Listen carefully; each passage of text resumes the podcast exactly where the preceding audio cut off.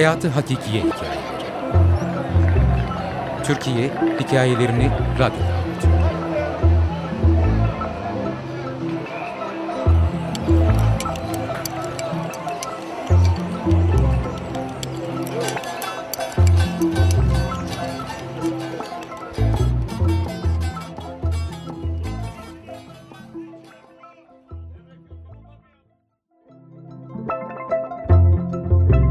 Kaybolmamışsınız ki.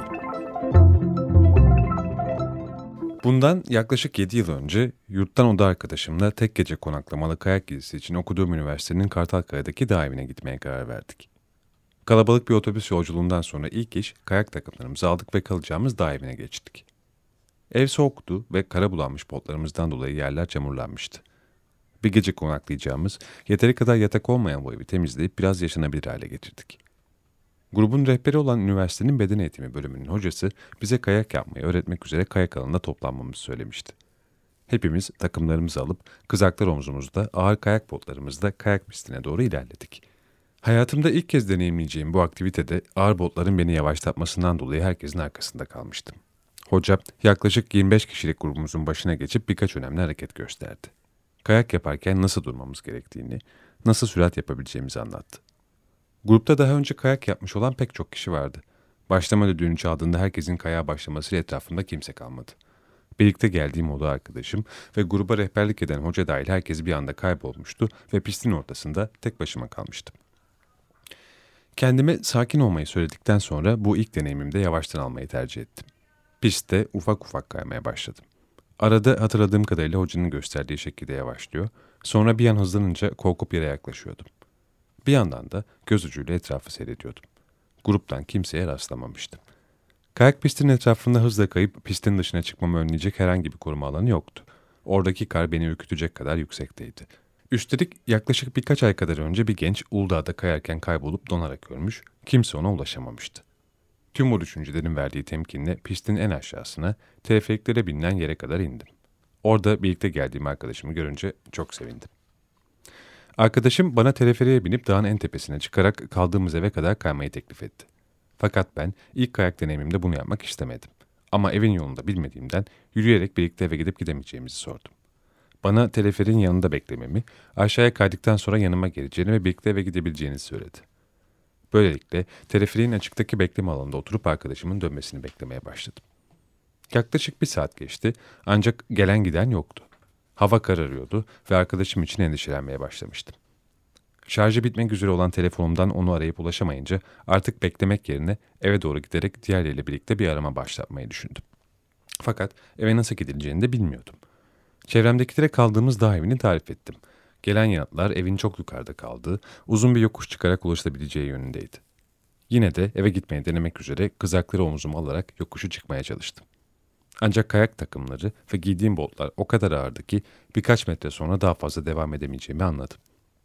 Hava gittikçe kararmaya, karnım iyice acıkmaya, çevredeki insanlar azalmaya ve telefonumun şarjı sınırı zorlamaya başlamıştı. O an çok çaresiz hissettim. Arkadaşım dışında gruptan kimsenin telefonu rehberimde kayıtlı değildi ve aklıma gelen en iyi şey kalan son şarjımla jandarmayı aramaktı.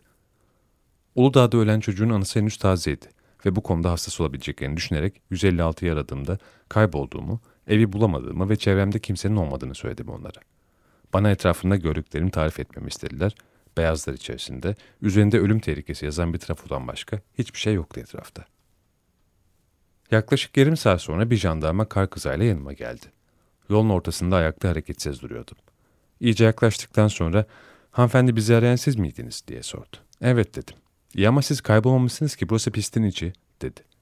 Ben de buraları hiç tanımadığımı, evin yolunu bilmediğimden gidemediğimi ve kendimce kaybolduğuma karar verdiğimi söyledim. Sonra beni kar kızağına davet etti. Böylece hayatımda ilk kez kar kızağına da binmiş oldum. Gruptan farklı bir deneyim yaşamaktaydım. Jandarmanın beni eve bırakacağını düşünüyordum ki karakola geldik. İçerisi sıcak ve güvenliydi. Görevlilerden biri büyük kutudan madden çikolata ikram etti. Bir takım kağıtlar imzaladıktan sonra kaldığım dağ evine doğru gitmek üzere tekrar kıza bindik. Gruptakiler nasıl olduysa olayı duymuşlar. Eve geldiğimizde bir kısmı kapının önüne toplaşmış beni bekliyorlardı. İçlerinden grup organizatörü bana kızgındı. Korkumu ifade etmeye çalışarak içeri girdim. Beni teleferin yanında bekleten arkadaşımı sıcak şöminenin yanında yemek yerken bulduğumda ise şoka uğradım. kendisine bana söz verdiğini ve onu bir plajda değil dağda soğuk karlar içinde bilmediğim bir yerde beklediğimi hatırlattığımda dağın en tepesinde bir erkekle karşılaştığından ve tanıştığı adamın dağ evine kadar ona eşlik ettiğinden bahsetti. Durumdan pek de üzgün görünmüyordu. Ertesi gün okula geri döndüğümüzde hocalarım bana geçmiş olsun dilekleriyle karşılaşınca çok şaşırıp ne olduğunu sordum. Öğrendim ki gazetelerde donmak üzere bulunduğuma dair haberler çıkmış. Hemen bir gazete aldım. Haberde beş kayakçının donmak üzereyken jandarmalar tarafından kurtarıldığını ve isimlerimiz yazıyordu. Oysa ben diğer dört isimle hiç karşılaşmamıştım. Kaybolmamışsınız ki. Yazar Şeyda Tozçalı, editör Deniz Altınay, okuyan İlksen Mavituna.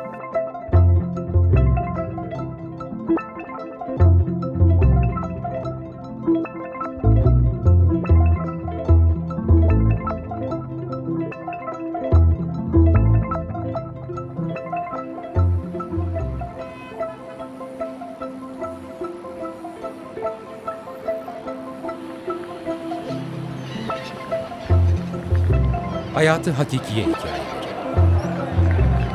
Türkiye Hikayelerini Radyo'da